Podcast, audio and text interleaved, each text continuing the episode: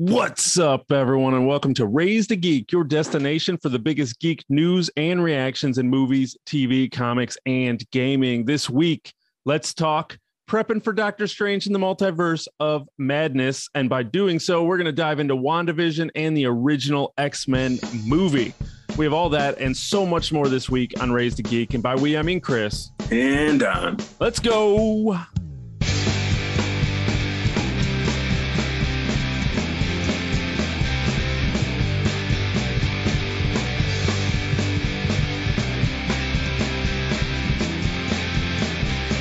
And we are back. Welcome, everyone, to the 53rd episode of Raise the Geek. I'm Chris, and as always, I'm here with my buddy Don. How we doing, man? Chris, what is up today, my friend? Tonight, again, we're doing it again, an evening recording. I think this is the latest recording we've ever done. This is almost No. tomorrow recording. Yeah, this is a record here, but you know, stuff happens. Uh, you have stuff going on there today, as do I. So we find that we we make the time to get together. I know we uh, took the week off last week, kind of recuperate a little bit, but we are back with some fresh stuff for you guys. you Gonna talk some some stuff. You were a world traveler this week, weren't you? Or a country traveler? You traveled uh, all the way to the southern tip of our country, did you? I did America's Wang. I was there. You're hanging out in America's Wang. Yeah, yeah. I think a few episodes ago I talked about I was on my way there, but yeah, I went there. It was fun. I mean, when you when you hear that you're going out of town for work to Florida, which if you know you listen to this, I'm live in Chicago. It's like, oh, Florida, nice. You'll you'll have a good time. You'll be in the warm weather and just relax it by the pool, whatever. But basically, I spent the entire time working, so it was really just from work to the hotel to like passing out. So I didn't really. It wasn't a vacation. So.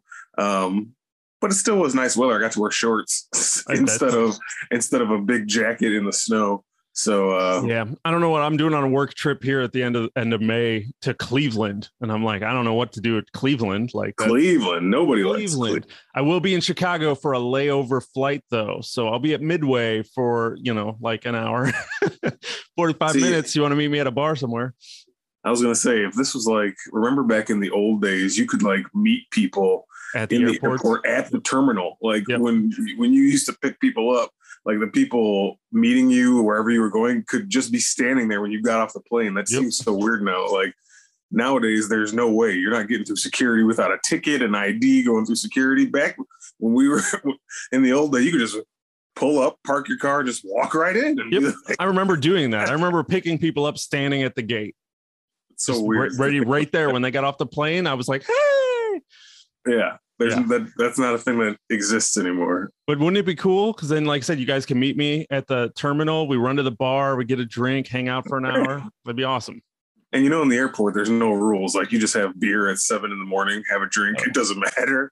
You're sleepy, you just fall asleep on the floor. Who cares? It's the airport. There's no rules. It's like its own.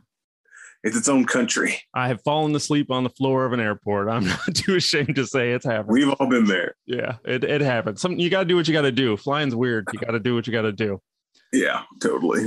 But Don, we wanted to prep ourselves and you all out there listening for Doctor Strange 2. This should be coming out just a couple days or even a day before uh, some of you all are seeing Doctor Strange in the Multiverse of Madness. So we've already talked about the actual Doctor Strange movie and our thoughts about that. So definitely check back into the archives for that episode if you want to really deep dive into the first movie. So we won't be doing that there, but there's still so much to dive into for Doctor Strange 2 and getting some prepping. So, like I said, we're going to jump into WandaVision and X Men, the 2000 version, the original X Men movie, where it all started and where superhero movies really all started.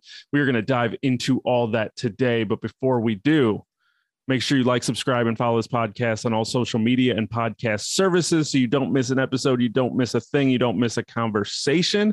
Uh, make sure you like, subscribe, follow. I already said that, didn't I? Yes, I did. Make sure you rate and review us, though. Five stars. We're looking for, like I said, it's late. Don't know what's going on. It's been a long day.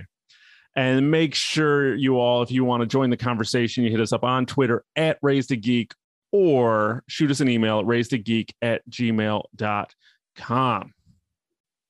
Exactly. Say it twice, just as nice. It's okay. Yeah. So, Just really wanted you wanted you all to understand what I was going for here. Like, subscribe, follow. It's important. Helps us. I don't know if you heard me the first time. you weren't listening the first time. I had to say it a second time. Don, we had a lot of actual MCU news that came, so we figured let's let's throw that in here as well because this week we had Jon Watts, who was currently set to direct the Fantastic Four movie for Disney Marvel.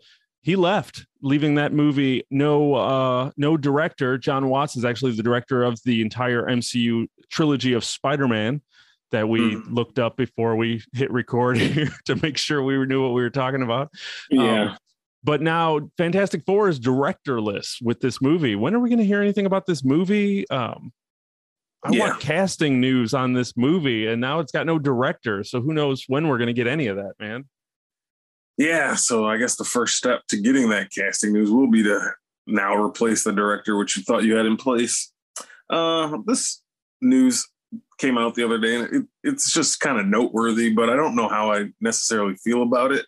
Jon Watts clearly is a talented director that we enjoy just because we've liked all the, the Spider-Man MCU trilogy. So yeah. clearly he knows how to make a superhero movie. So he, I'm sure he'd be a fine guy to do Fantastic Four. I totally understand his reasoning. Like I, oh, yeah. I think I, I read somewhere he just kind of maybe has superhero movie fatigue which is completely understandable after what he's just done over the past number of years. Right. Uh, directed three Spider-Man movies, then to just hop into Fantastic Four. I'm sure he wants to maybe try something else. You know what I mean? Um, yeah, I don't. I don't blame him. I think in in many ways we all have superhero movie fatigue to a point. So yeah, at some point, I, I don't blame him.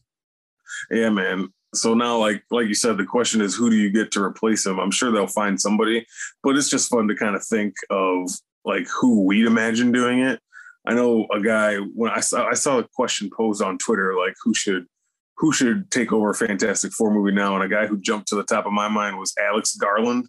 I don't know if you're familiar with him. He's like a young director who did Ex Ex Machina and uh, Annihilation. He's got another new movie coming out called Men, which I watched the trailer for, which looks fun. Yeah, I want to see that movie. Yeah, he looks like he's a really talented guy, and like Fantastic Four is kind of like a quasi sci-fi superhero movie. He, this guy's shown he can do sci-fi with Ex Machina and and stuff like that. So I think he'd be an interesting choice. Another one that is just like an obvious pick, just because of fan castings, is you know everyone thinks they want John Krasinski to be Mister Fantastic. Mm-hmm. Well, we just talked about A Quiet Place a couple episodes ago, and he showed he can be a good director. So hey, man, two birds with one stone. Let him get a superhero movie that he can maybe direct and starring. right? How crazy would it be if everyone wants him cast as Mr. Fantastic and he ends up directing the movie but not starring in it? right, that would be hilarious. Um, but if I if I saw his name attached to that movie, I wouldn't be disappointed. I wouldn't no. be mad. He's shown he can kind of handle it. So yeah, there's a lot of opportunities out there. I'm sure there's a lot more other qualified people too. Um, but yeah, it's just kind of interesting. We'll see what they do. Hopefully they do it quick so we can get some casting. Yeah, I just kind of really curious where they're going with the Fantastic Four, and even as we're going to talk about a little bit later, but just the X Men. You know, where they, they bought Fox, and they bought all these Fox content, and these characters are now part of the MCU, and it's just like I'm ready for what that looks like. You know, kind of I guess a new infusion of some new characters and a new corner of the MCU. We've talked about the mystical corner with Doctor Strange. We've talked about kind of the monster corner with. uh with the Eternals or Black Knight Blade. So kind of waiting for that mutant corner to show its face a little bit and see what that looks like. You know, especially coming off of rewatching X-Men from 2000, just seeing what a X-Men looks like today under the MCU banner, like a yeah. refresh X-Men sounds really interesting. So I just kind of really anticipating, antsy for it. Well, yeah, man. Well, like Fantastic Four and X Men are two of Marvel's biggest properties. Mm-hmm. So we've been we've been kind of waiting for years for them to be able to incorporate those characters into this uh, movie universe that we've been enjoying for a, a, decade. So now that finally all those characters have the ability to be used, it's like, all right, when are we getting to it? When are we getting X Men?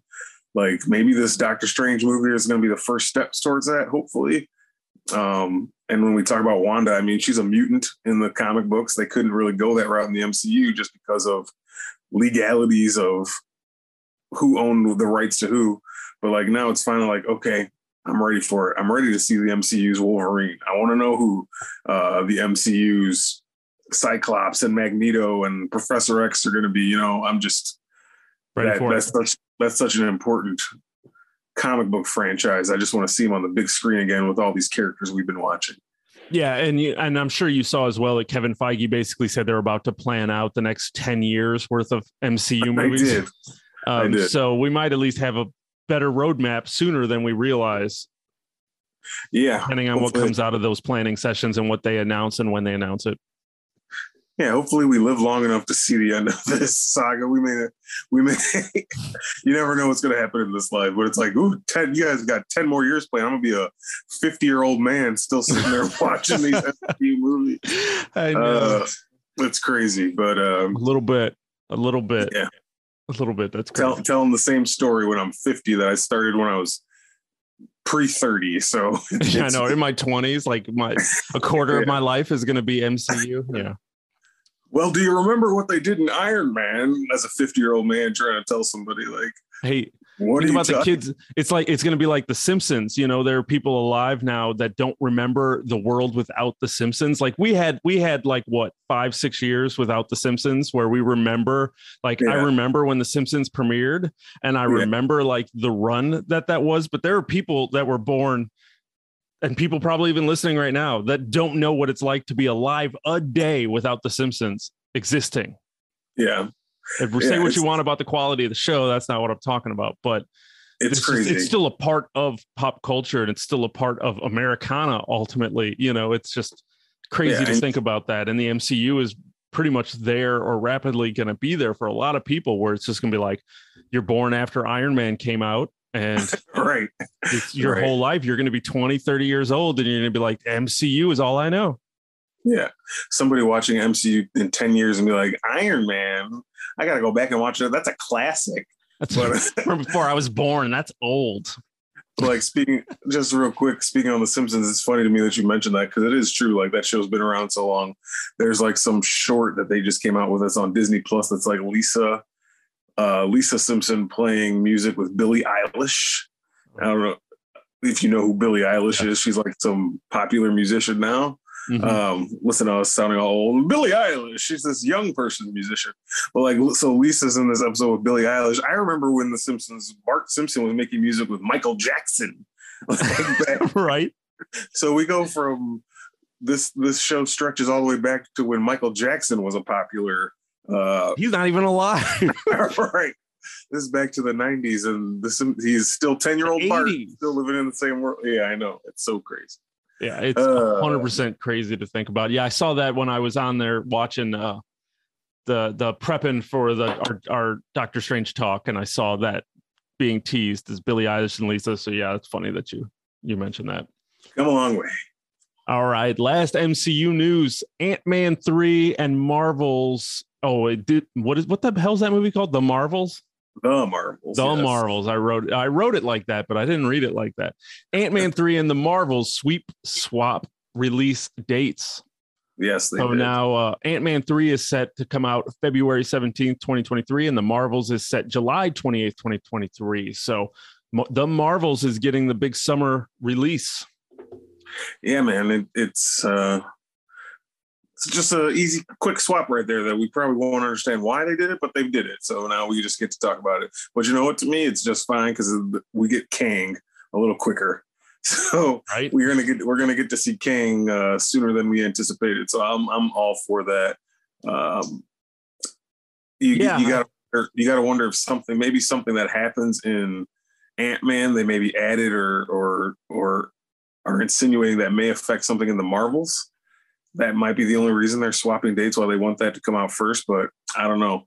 I guess we'll see. It's just and just a little side note, it's funny. I was like watching TV here, just flipping channels before we started recording, and Ant-Man and the Wasp is on like TNT or something right now. Mhm. But on the guide, it says Ant-Man and Wasp Quantumania. And I like clicked on it. I have a picture of it. I took it. So this is true. I'm not making it up. It says Ant Man and the Wasp Quantumania is on TNT right now. I was like, what? An, a year early. This is great. Yeah, that's Uh, crazy. Uh, they, there must have been some mess up with like the programming, but it's like there on the guy. Um, That's funny. Someone was having fun when they were putting in the I code. guess. I guess. They're like, this will be funny. So that was more of a, a PSA for everyone, just to let you know if you were super pumped for uh, the Marvels, you're now going to have to wait until next summer and not February. But we're going to get Ant Man 3. And as Don just said, Kang a little earlier. Yep. That's a thing. Now, what are the chances as we shift over to Doctor Strange and the multiverse of madness prep? What are the chances we see Kang in this movie? Oh man, yeah, I'm. You know, we've all been thinking that ever since Loki ended. Yeah, Loki. I'm dying for. I'm dying for Loki. Since Loki ended, I'm dying for any version or any anything from Loki to show up in the MCU. Like he screwed up the whole multiverse and completely screwed up timelines and really like did all of this damage to the timelines that came from that with Kang. And we haven't seen anything come from that yet.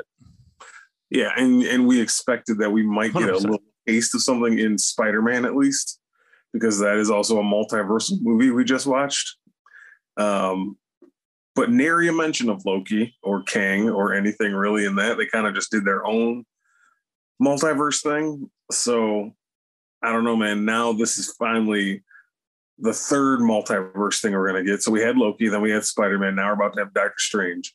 You'd think they'd have to start connecting them in some kind of way. Like the events of Loki, I feel like have to influence this movie somewhat. Mm-hmm. So I would hope, I would hope maybe we get some kind of sense of. Uh, I'm not. I'm not necessarily saying Tom Hiddleston has to be in this movie, but if it did, I, if he is, I wouldn't be mad at it. And if like some kind of mention of Kang or a Kang variant is mentioned, I wouldn't be mad at that either. Um, it's just the way I pictured things kind of playing themselves out, you know, after Loki. So, yeah, I definitely we'll see is what I guess I'll say. Yeah. I mean, yeah, obviously we don't know. And it's one of those things that's I've, I've paid very little attention to the marketing for this movie. I watched the first couple trailers, super cool, Lucky super you. pumped. Yeah, I'm ready for it. Um, I really don't know what to expect for this movie. There's so many rumors about all these different variants of different characters and different franchises and all this stuff that may or may not pop up in this movie. All the teases, the Easter eggs that have been dropped in the trailers and posters, and who knows exactly what's going to come to fruition. And I really don't know at all what's going to happen in this movie outside of just some craziness. And mm-hmm. so I'm super excited. You know, it has that Spider Man no Way Home kind of excitement, but I don't really know. Like that movie, I still kind of had an idea of what was going to happen. I just needed to see it for myself. This one, I really don't know what's going to happen in this movie. yeah. So it's kind yeah, of exciting. It's going to be wild, especially with all the rumored cameos that are supposed to happen. Um, like finally confirming that who he is talking to is the Illuminati. So we know there's going to be like that whole thing. And and Patrick Stewart has confirmed he is in this movie as Professor X. Like yep. those are the those are the ones we have confirmed. If we're getting that just confirmed now, I'm just imagine the rest of the things we don't know. And it's another thing that's amazing to me is this movie was originally um, kind of promoted as being the running time was two hours and 30 minutes. Well, after they did all their cuts, now this movie's two hours. It's only a two hour movie. Um, so I don't know how they're going to fit everything we kind of expected to just yeah they somehow managed to shave 30 minutes off of this movie i guess. Um but dude I, so i don't know how they're going to fit everything that we expect in this movie in a two hour thing. Like two and a half hours is kind of seemed like it's the new standard for marvel. Yeah. Uh, but yeah it's it's wild. I'm excited i'm here for that, to, I'm here for that. Yeah. two hours. I'm yeah that means that means there's not going to be a wasted scene hopefully you know you got to fit it all in two hours Another thing that does excite me about this movie is I just saw a quote the other day from Sam Raimi talking about it. And, you know, it's awesome, standalone awesome that he's doing another superhero movie, which is just like super important to us who've, who've loved all his stuff back to Spider-Man and everything. But uh, he had a quote saying like, yeah, I'm going to show these kids how you make a superhero fl- film. So yes, get them, Sam. Tell awesome. Uh, How crazy he, is it that his the next MCU movie after Spider Man is Sam Raimi's? Right. who, yeah. You did the first two, three Spider Man movies and really like brought Spider Man to popular culture and made him yeah. the biggest character superhero of all time. And he's yeah, he's going to show up with Doctor Strange. Just like, here we go, bam, throw some Evil Dead in this. God, Yeah, it's super fitting. So Yeah, I'm I'm awesome. I'm really hyped for it. Got my tickets. I'm ready to go. Yeah, I gotta I gotta look into that. Yeah, yeah, you do. But uh we're here today to prep you guys for it a little bit. We're going to talk about some of the stuff we haven't had a chance to talk about. Um, we started this podcast after WandaVision came out, so we haven't really had a chance to talk about it too much. We're just going to kind of touch on it a little bit, but you know, Wanda is clearly a big part of this movie. She's kind of like, it's kind of almost her movie too. It seems like A little bit. so. It'll be fun to talk about her with you, and uh, let's let's see where we where it goes. Absolutely. So Marvel Marvel dropped out a tweet or announcement somewhere basically saying you want to prep for Doctor Strange 2, these are the things you need to watch. So you have a couple days from when you're listening to this to watch all of this. But Doctor Strange the first movie, obviously, you probably want to check that out and you probably already watched it since you did this. WandaVision, which is going to be the most time inclusive to try to get through if you're only got a day. And then Marvel's What If is coming into the fray here of basically saying that you need to watch this show, which we talked about Marvel's What If um, in some past episodes as well. And we always wondered when this show was going to tie in and if it even did and if it mattered. And we thought they were lying to us when Tom Hiddleston and was like, you need to watch What If. It's it's canon. And we're like, yeah, right. This show sucks. And then now it's canon. And now they're like, you need to watch this before you see Doctor Strange. So fools on us. Yeah, yeah. And I also I also did see something that said the fourth film you need to see is Spider-Man No Way Home, which everyone already has that anyway. makes sense. Yeah. So I mean that was clearly Doctor Strange and Wong were both in that film, so I'm sure that helps to see. Uh, but yeah, that's the four. Luckily, we've seen them all. Oh, we've yeah. talked we've talked about Doctor Strange, like you mentioned. Um, we haven't too much touched on WandaVision too much. Um, We're about to. yeah, a show I really, really liked. And the more I thought about it after it was done, and I think about it now, I was like, man, I think that's still my favorite Disney Plus show. Like through it all and like the entirety of the show, if I stack them up all next to each other, like I don't think I can pick one that I like better. Um, WandaVision did start a little odd, and we even talked about it before. Like we didn't know what was going on, but then when I look at where we finished with that show, I'm like, oh, now now it all makes sense. I know what they were going for. I know what they were trying to do. They're trying to be unique and make this different than you know any MCU experience we've had, and it all kind of works in the end and makes total sense. And just I don't know, man, it's it's a show that I really like and and want to re- rewatch again. Um, and it's got Wanda, who's a very intriguing character in the MCU, and I really um, have loved her journey from where where we kind of met her from Age of Ultron to Civil War, and she was in you know Endgame and Infinity War. Um, yeah, Wanda's a hell of a character, man. I don't know how you feel about her and WandaVision. Yeah, WandaVision was when they did that initial announcement, like slate of MCU Disney Plus shows. It was the one I was the most excited for. I was like Mhm. WandaVision. I, we both talked about many times that we're big fans of the Tom King Vision comic run, which this clearly was taking heavy inspirations from.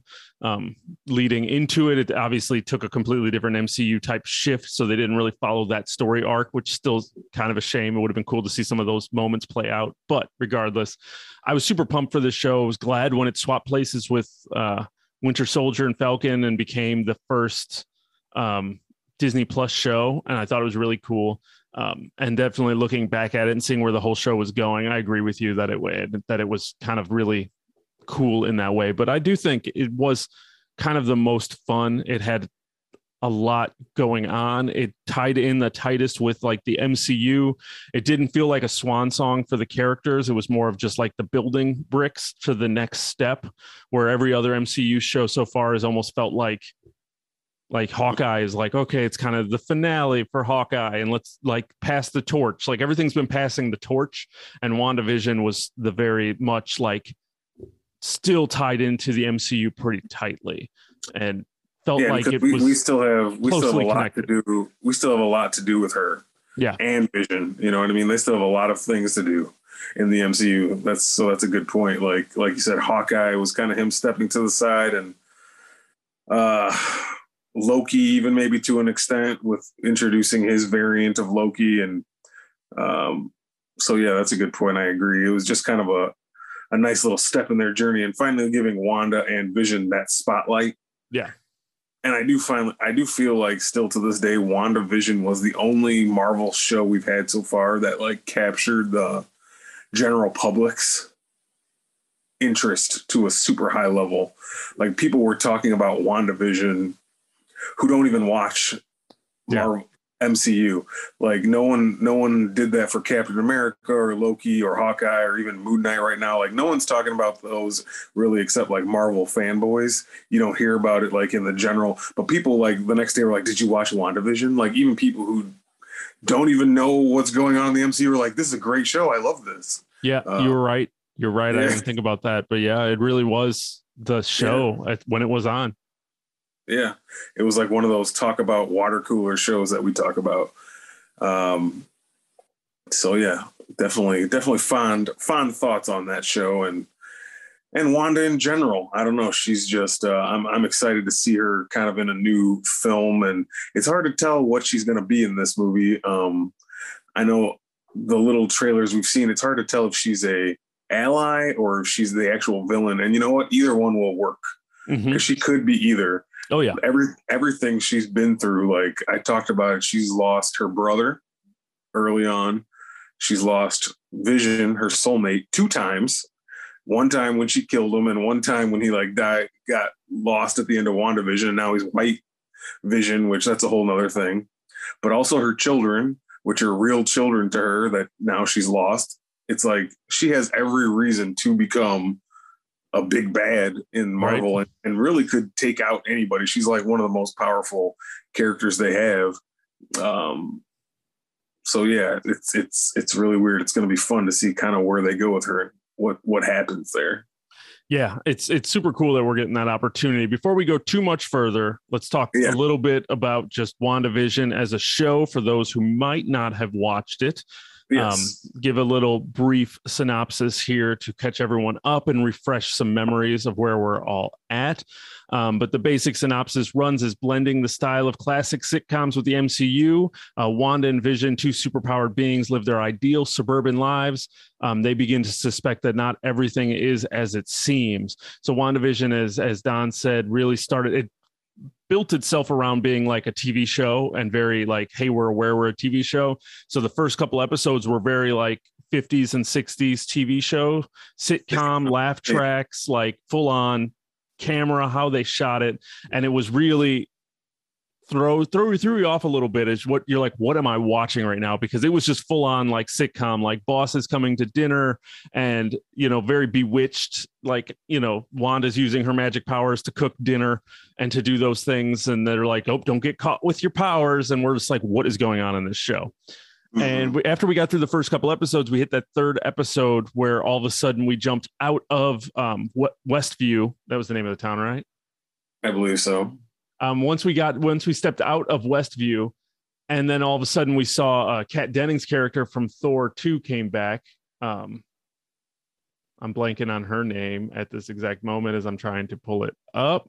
Darcy, Darcy yeah. showed up, and Jimmy Woo, Randall Park from the Ant Man movies showed up as FBI agents, basically trying to figure out what's going on. And then we started getting this mystery of Wanda and what's going on in this town and that something bigger is going on and how is Vision because this show took place after Endgame. This was the first real MCU that we got after End, Endgame ultimately. I know Spider-Man Far From Home was there but it was mm-hmm. separate. This was the first one that tied into and had ties into because as we said Vision died in that movie mm-hmm. twice. So it was one of those things where we're like how do we how is Vision alive? There were a lot of questions going into this, trying to figure out what we had. So once we came out of like the sitcom and really started seeing the outside world a little bit, we were realizing, hey, Wanda's either up to something or being held hostage and what's going on. So then we basically ran through a lot of episodes trying to figure out what's going on in Westview overall. And then Vision started becoming suspect to what's going on. And then you started realizing that that wanda might be behind everything.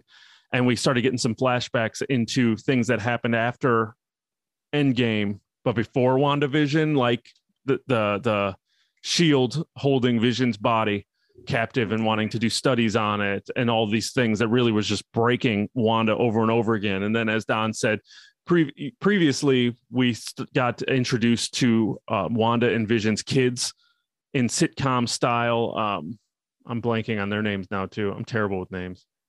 Yeah, it's okay. We know. We know the children. The children, the children, Tommy. mm-hmm. the I IMDb is killing me. Billy and Tommy. Billy and Tommy. Is that in the, the double dragon twins? Two classic white boy names. Yeah, right. It's like- What's the I think whitest names you know? Billy and Tommy. Yeah. Maximoff. Yeah. I think Double Dragon was like Billy and Jimmy, but it's like the same thing. Yeah. Billy and Jimmy and yeah.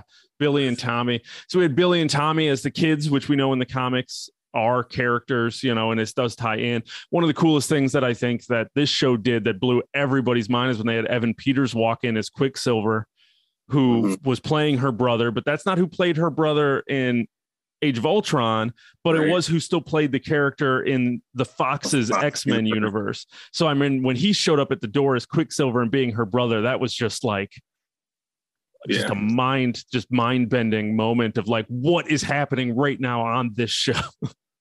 Well, that that also started the trend of these MCU shows having like a WTF moment in episode four of the every series. Yep. That was episode four of that. I think episode four of Falcon was when um, John Walker like killed the guy with the shield.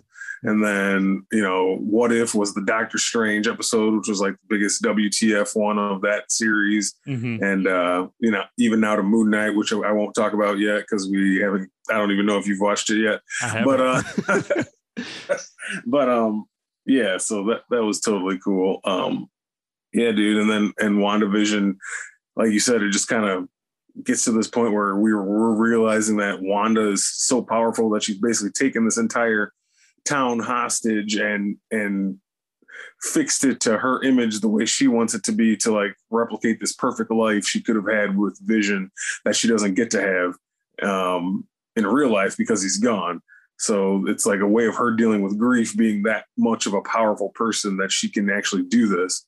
Um so yeah dude it, goes in a lot of crazy ways it's finally basically the end of this show is her realizing getting to the her full powers as what she can actually be. So the Scarlet Witch, like this is the first time we're calling her the Scarlet Witch, and we see her in the the Scarlet Witch costume, and we get introduced to Agatha Harkness, who kind of like helped nudge her along a little bit, and who was her her antagonist during the show. But um, yeah, dude, a, a, a great show. oh yeah, and the best the best episode was the fifth one with Evan Peters when they did the Malcolm in the Middle ripoff.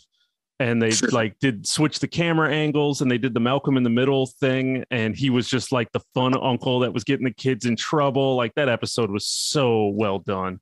It was my wasn't favorite. that, wasn't that the same one where they were in like the Halloween costumes of themselves? Yep, that so was the was like- Halloween one. So it was like classic Vision and classic Scarlet Witch costumes, which was amazing. And like Yep. Evan Peters had the Quicksilver outfit with like the uh, gelled up silver hair. It's just like, dude, come Yep. on, you guys are crazy for this one. Yeah. That was amazing.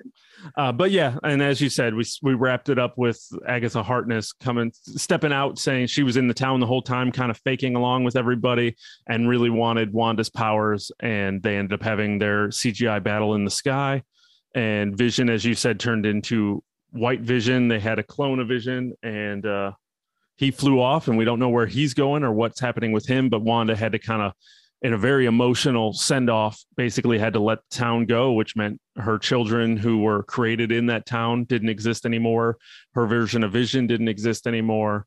And she had to kind of learn how to move on. And the show was all really about letting go. Yeah.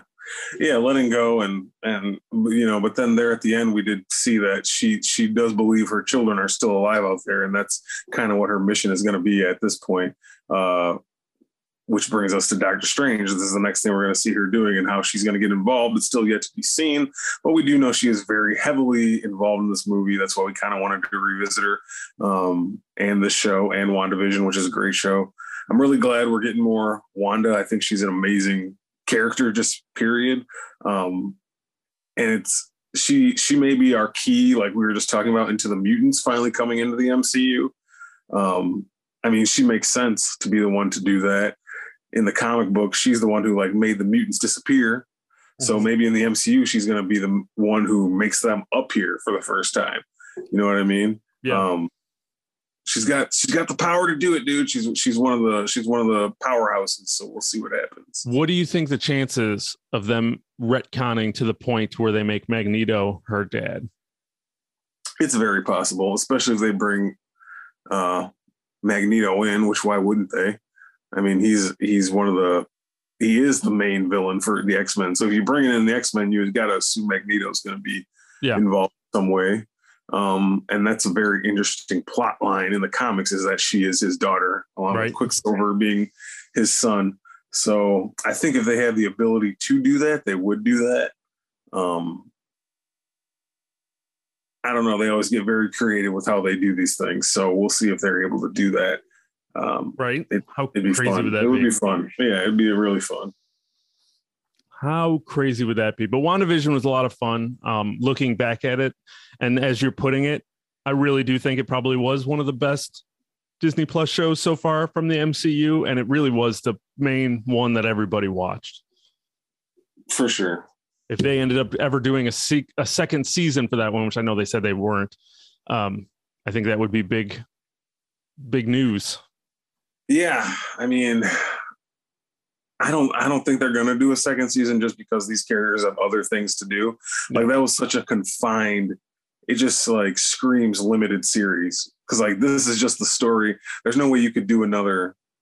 I mean, you could do another project where Wanda and Vision are together, hmm but you can't do another Wanda Vision. There can't be like another town sitcom. It was like a one shot. It could have been a movie, but they were just like, let's just do a, you know, eight episode series of this. Um, so I just took it as that and super enjoyed it. Absolutely, it was a good time, and I can't wait to see how she ties into and what Wanda is going to do here in Doctor Strange 2. As we said, is she the good guy? Is she an ally? Is she a villain? What is she? We don't know. Is she going to find her kids? I don't know. Is Vision going to be in it? I don't know. I don't know what Sam Raimi's doing. Hopefully, it wasn't Yeah. cut out of those 30 minutes they dropped from that movie. But Don, Right? I think it's time for us to talk about some X Men. Yeah, definitely. We we need to because I mean, we're talking Doctor Strange. It's been confirmed who's in Doctor Strange. Amazingly, shown us in the first trailer. We heard the voice. We heard Patrick Stewart talk. Professor X is in the Illuminati. He is sitting on that council. Going to so talk crazy. So, um, I mean, we can't not talk about his first appearance. And basically now X Men, does that make the X Men the first official MCU movie? If, if, if Patrick Stewart is in this movie, um, I mean, kind of does, doesn't it? A little the bit, MCU started in depending. the year 2000. depending on his version. We won't know until we see it. But we are going to uh, jump into X Men from 2022 years ago. We are turning back the clock, watching the first X Men movie. And uh, before we jump into that, we want to let you know that this episode of Raised to Geek is sponsored by Anchor.fm. It has been 22 years. Can you imagine that, Don? 22 years since the X Men came out. it's quite a while. We were graduating high school back Yeah. in our baby days. we were fresh graduated high school because it came out that summer. We were like a month from graduating high school, and then we were going to the movies to see X Men. yeah, it's wild, man. I can't even bring my brain back to it. I can, but it's, Oh, I can. I remember that day for some reason. It was burned. It's like burned into my memory going to a what, show place. Showplace 16, a theater Showplace near 16? Yeah. Yeah. I remember man. hanging out in the theater for. I remember hanging outside for a long time waiting for our ticket time, and then I remember going inside and having to wait in line to get seats Mhm. because you know you, there's no selecting movie seats 22 years ago you had Oh, to no. get in line you had to be first in line if you wanted to uh see that and i remember we were standing first in line and the showing after uh, before us got out and we had to like sing to each other so we wouldn't hear anybody talking when they came walking out So it was like, I can't believe Wolverine. We're like, la la la la, no, La, no, la, no. la. yeah 100% i remember all of that Yeah. and i remember the one girl we went with who sat there the whole time going who's that what's their power You're gonna look over and be like, shut up and read a comic book. Yeah. Don't talk to me. Hey Don, hey Don, who's that? What's their mutant power? Just watch the movie. I remember that because I remember going. Yeah. I'm glad she's not asking me. I'm trying to watch it. Shut up. but uh rewatching this movie was a good time, man. Um yeah, I, yeah. I love this movie. This movie is it's I it still holds up. It's still a good time. It's fun to see where these characters all started and it really was a great first attempt at superhero films basically. Yeah. This is one of those movies where you like basically just have a soft spot for it in your heart. So you forgive it for when you look at it with modern eyes. Like there's some things that you look at it today and you're like, well, okay, that doesn't hold up as much as it, you know, did then. But that's just because, of course, it's 22 years later. So of course things look different now. Oh yeah, like physics. yeah when you when you look at a mo- when you look at a modern MCU movie now the way it looks is of course going to look different from a movie that came out in 2000 and kind of started this whole thing but this is just one of those movies that just meant so much to uh, us as being X-Men fans and X-Men was like the most popular franchise at the time for comic books um, that you just kind of look at it with those eyes like well this may not be exactly what I'm getting today, but I can just appreciate it and still love it no matter what. It's like one of those where you could do no wrong in my eyes. Like I'll love you anyway. That's just kind of what this movie is. Um, Oh, 100%. It's and it's what I imagine. It's one of the things that I, I talked about it earlier when we were talking about uh Doctor Strange and all this stuff. It's one of those things that like I love this movie Mhm. and I'm super excited to see what a new version looks like. yeah, So it's just one of those things where it's just it baffles the mind to just imagine what a new X-Men done right. I know they've been making X-Men movies for you know, even what Dark Phoenix was the last one so far and that came out in what 2016 or 17 or 2018. So I mean, it's not like this is the only X-Men movie that's ever existed, but you know, the X-Men Well- movies really took a dip well, it's kind of it's kind of like quick. it's kind of like comparing.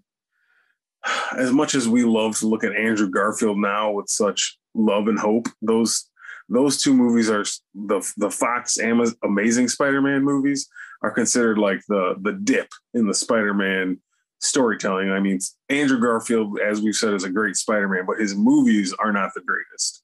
Um, but then when we finally see Spider-Man get in the hands of the MCU, you're like, oh, this is what this character can do when you like bring him in with everyone else and let him let him kind of interact with what we've already built here as a franchise and universe we all love. Like that's what we're all waiting for with the Yeah. X-Men. Yeah, yeah. We're, we're waiting to see Wolverine talk to, um, you know, Captain America. Like we just want that kind of stuff. So that's what we're just kind of been waiting for. Um, but anyway, yeah, X Men, man, 2000. I'll always have love in it for my heart, no matter what. It's like just like the Spider Man 2002, which we had an episode about where we've talked about these movies, those Spider Man movies. Like it re-sparked my love and excitement for live action superhero films after um, you know Joel Schumacher's Batman kind of took him took him down, and like you, you didn't know what the future of comic book movies was going to be after that. But then these movies come along and just kind of like, wow, this is great, and like modern day MCU and DC and all those, they have a lot to be thankful for to movies like Spider Man and X Men. So this is one of those legacy films. You know what I mean? Oh, 100%. just, that you just kind of look at and is like, this will always, this will never not be good. Uh, it's true. It's true. so, so yeah, is absolutely true. X Men, as we said, came out in 2000. For those that uh, weren't born yet or yeah, um, don't uh, don't remember or haven't rewatched it, it was directed by Bryan Singer and written by David Hayter, who we've talked about him before because he keeps popping up in all these superhero movies, is writing all of them. Um, and uh, basically, is a world uh, set in a world where mutants who are evolved, super-powered humans exist and are discriminated against. And then two f- groups form for an inevitable clash: the supremacist Brotherhood and the pacifist X-Men. Um, so this movie is basically set up where we did a lot of character introduction because we had a lot of characters to introduce in this movie. So we kind of started out in Germany of 1944, and we learned saw little baby Magneto using his powers and freaking everyone out in one of the uh, the camps during World War II, and then uh, jumped to present day, and we learned about Rogue, who you know touches people and absorbs their power, and then we sh- she ran away from home because she was a mutant and she met with Wolverine. Hugh Jackman, who was an unknown at the time, which is crazy to imagine. unknown Hugh Jackman. Yeah, he had to start somewhere. He and he started as Wolverine. Can you think of a, a, a worse start or a better start? Right. It, it, seriously, it launched his career. It launched Hugh Jackman's career. He, he, he wasn't a guy that anybody knew. Um, I guess you can kind of look back and say it was perfect casting for him. It kind of put him on the map.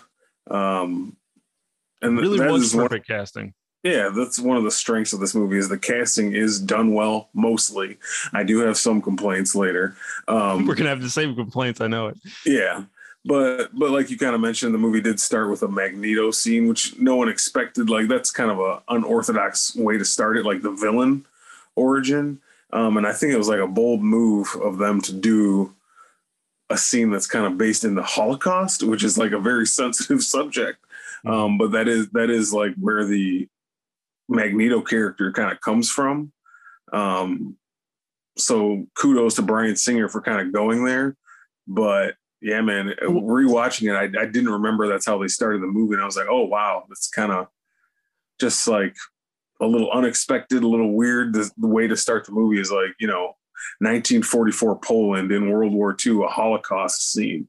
Right. Uh, the Nazis, you know what I mean? It's just very taboo to talk about and like even do films about. So, um, did it pay off in the end? I don't know. We'll we'll talk about it, but it, it was an interesting way to kind of start the movie. Well, hundred percent. And if you look at what the rest of the movie was about, because the rest of this, basically, the, what this movie is about is that the government of all the countries, but really we're focusing in America, the government wants to pass a mutant registration act, which is basically going to say, hey, every mutant needs to register to basically exist which is very similar to there are a lot of similarities in how the Jewish people were being treated back during World War II and the Holocaust and all of those things, where now we have these mutants. So it was kind of like this Magneto has seen this before. He's seen this type of thing from people before. So it really had a lot of parallel moments in that. And then as we kind of were following through, Magneto had his master plan where basically he was going to turn all of the world's leaders into mutants and say, well, you can't be against us if you're one of us. And you yeah. can't be afraid of us if you're one of us. And that was really the plot of the movie ultimately. And then it was up to the X Men to try to save the humans. And, you know, a lot of cool action scenes in between and a lot of cool uh, mutant moments and comedy and everything else but i mean that was the crux of the movie. So i mean it makes a lot of sense that that's where they decided to start it because it ties into it just lets you know so much of what that magneto character was about and where he came from. So of course he'd be afraid of this type of thing. He's already lived through it once. Yeah and that's that's kind of like what I've always liked about the X Men. And we talked about this too when we even did our X Men the animated series talk. Mm-hmm. They didn't shy away from these kind of subject this subject matter mm-hmm. of like persecution of people and like civil rights. Um, it's kind of echoing things that have happened in real life, like the Holocaust, like you just said, Jewish people, and then to to um, you know civil rights times the persecution of black people and then modern day like homosexual people. X-men has never shied away from that and they that's kind of like their version of a group of people being persecuted for who they are. Yep. and like being like well there's a mutant registration act. You have to you have to register with us. Kind of like no we don't. That's that's going against our rights as a living thing. You know what i mean? So it's just very it, it's very real. It feels like something that could could actually happen to a group of people. When and yeah, I mean it does happen. And then yeah, exactly. Would, I mean, and then if mutants and stuff would I mean it's the exact same thing that would happen. If it's very realistic in that route of that if mutants were real, this is exactly what would happen for better yeah. or worse, you know. So it's, it's exactly is it it's exactly what would happen. So that's why it feels real and it feels you know relevant. That's why you know the interest level is there. Like i said even in the the cartoon it they they dealt with the same things and like us as little kids were like this is crazy. But uh yeah man. So i'm i'm totally on board with all that. That was that was kind of like a good structure a good way to start there. Yeah it was it it's it's like i said it's a solid movie. Most of the effects still hold up pretty outstanding. As I mentioned earlier, the physics and some of the action sequences didn't quite. They were real crouching tiger, hidden dragon there with the wires. and they were doing some stuff. Sure. Mystique was doing some stuff that just doesn't make sense from a physics standpoint, but Yeah. uh, I'll forgive it. Well, you know, for the year 2000, it was at like top of the line. But you look at it now, you're just like, uh oh, oh no.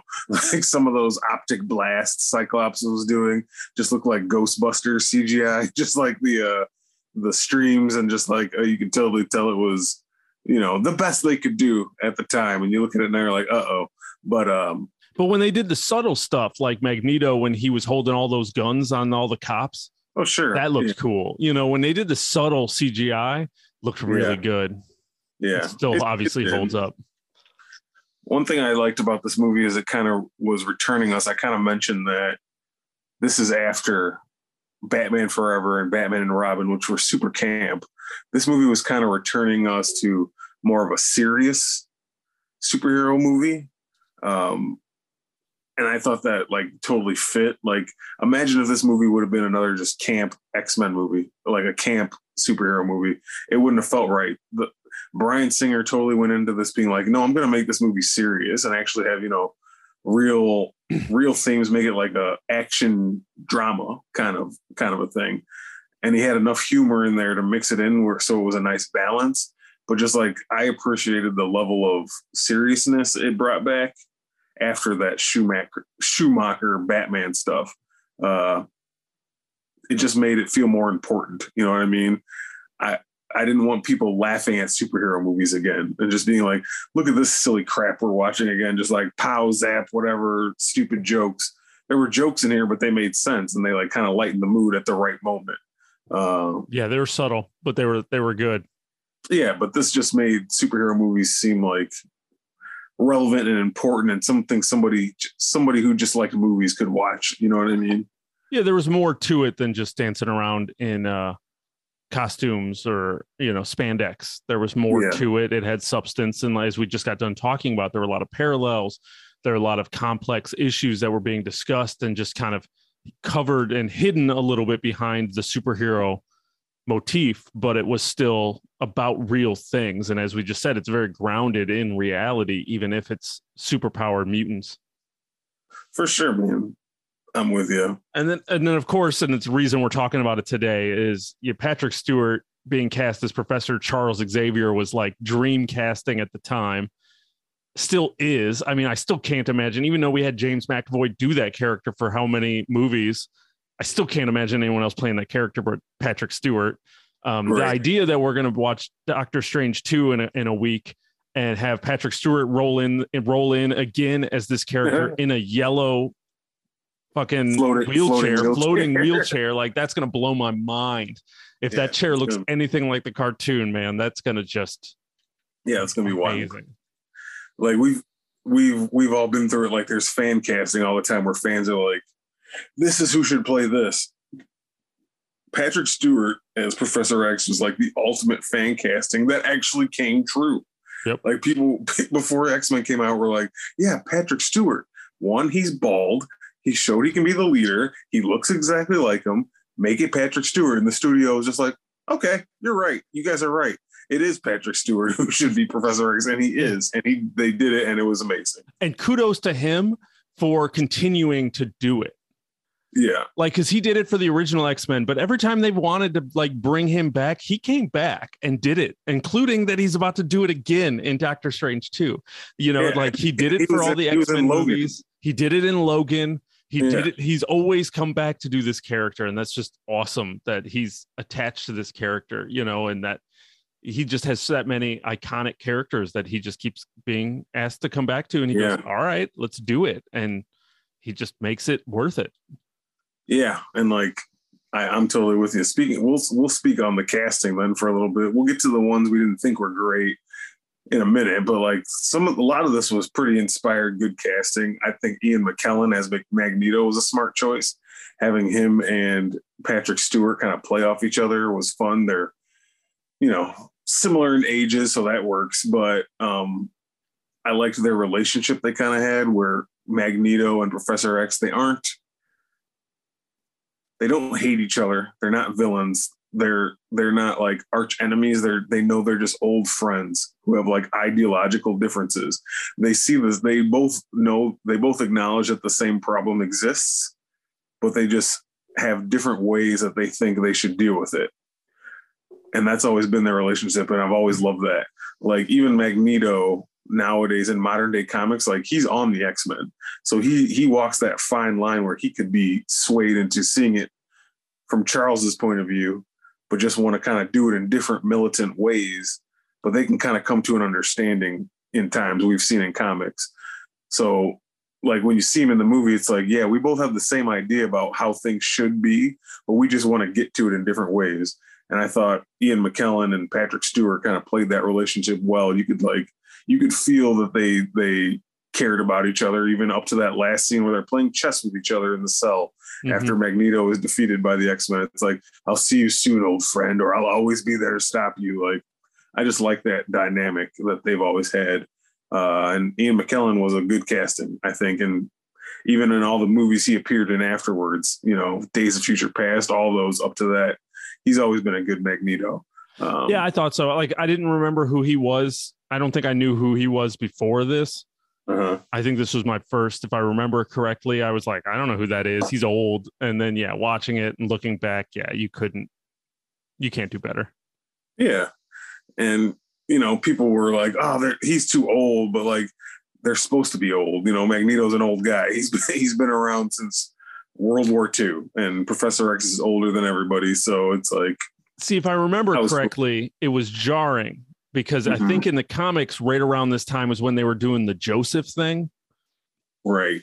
And where it was like young like Magneto young with the long white hair, and it was like he was reborn, and you had that mm-hmm. Joseph thing going on. And then all of a sudden, to see the X Men movie when you're used to seeing this version in the comics, then all of a sudden it's like, oh, we're going back to old man Magneto. Okay. Right. What? You know, it just was that little jarring, I think, if I remember sure. correctly. But it's 22 years ago. I might not.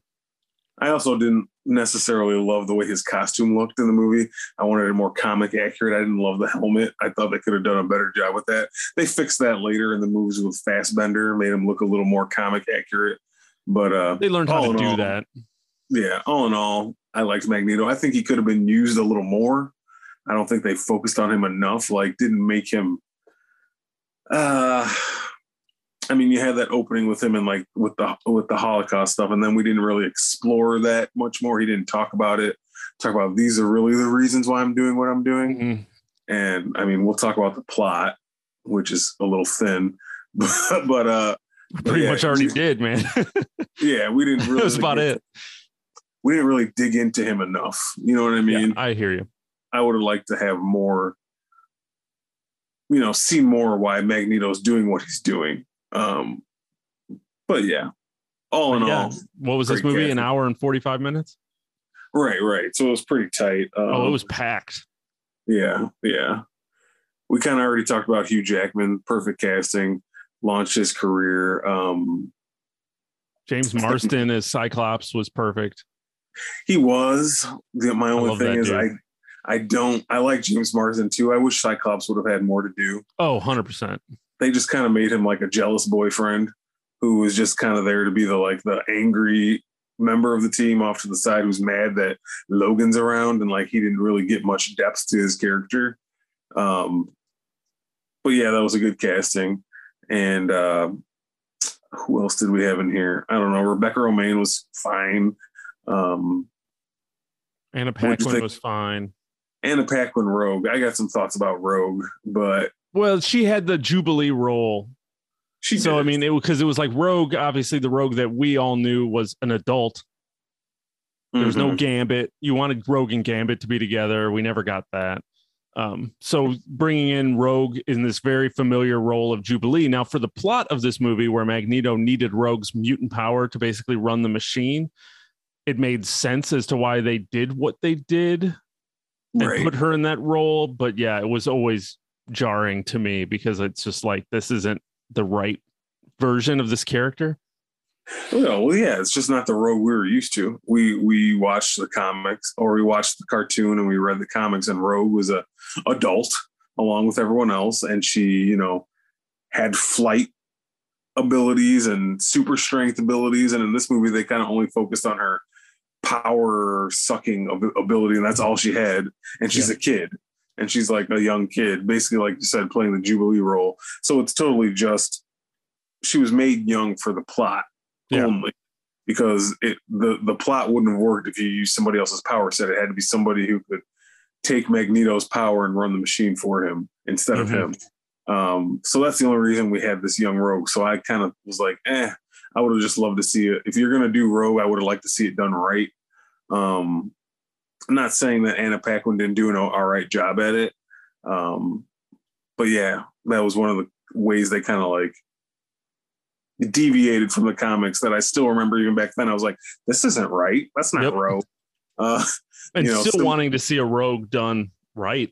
Yeah, and hopefully maybe with we still need will give us it. Yeah, I, I'm I'm with you.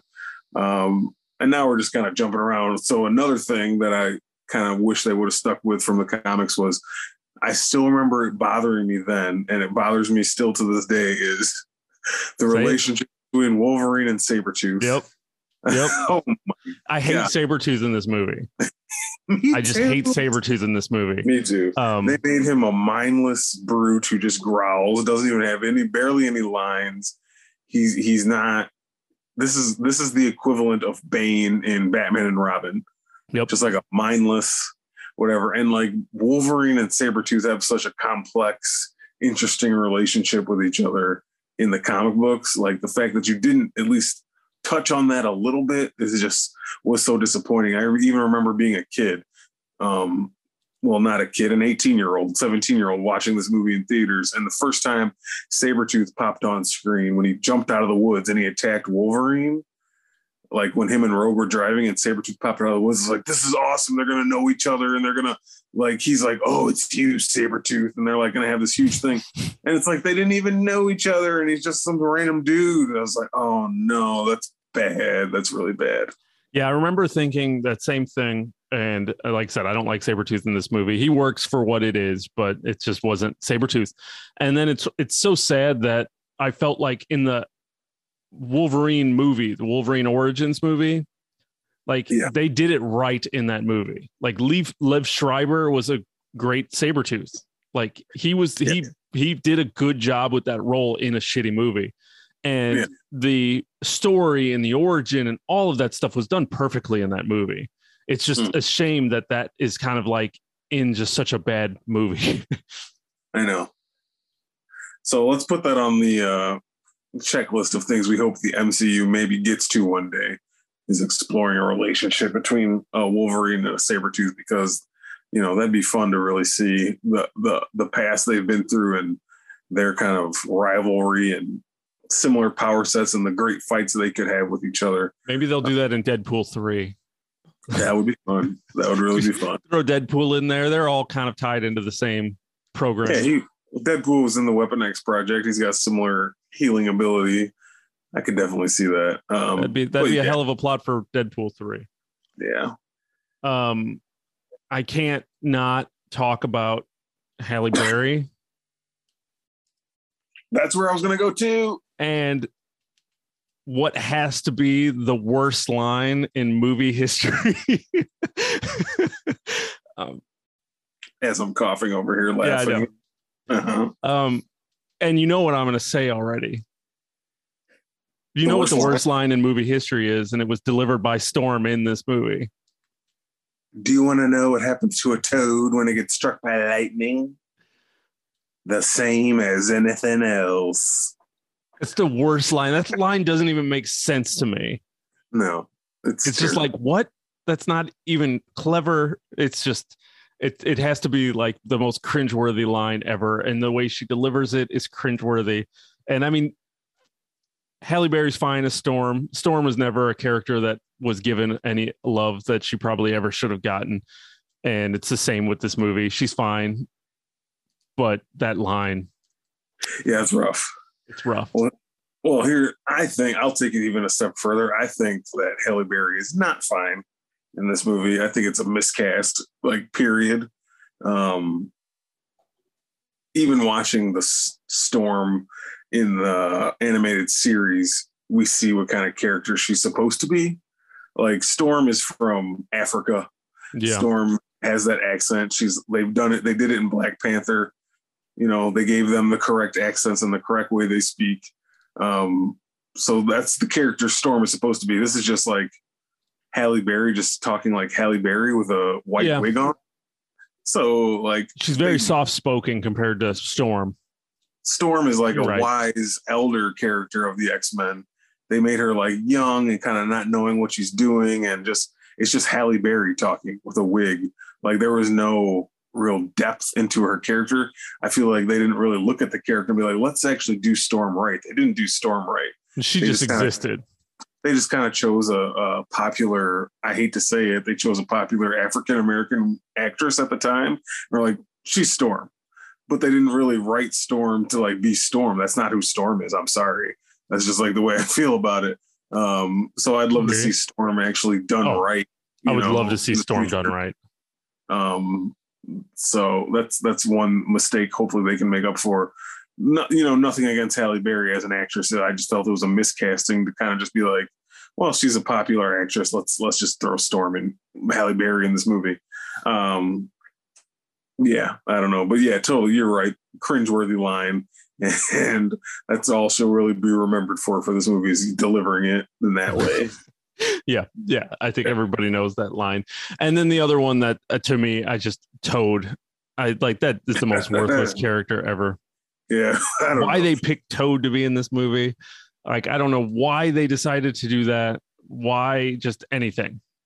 that probably CGI tongue technology had just come out, so they had to be like, let's show him this toad tongue twenty times.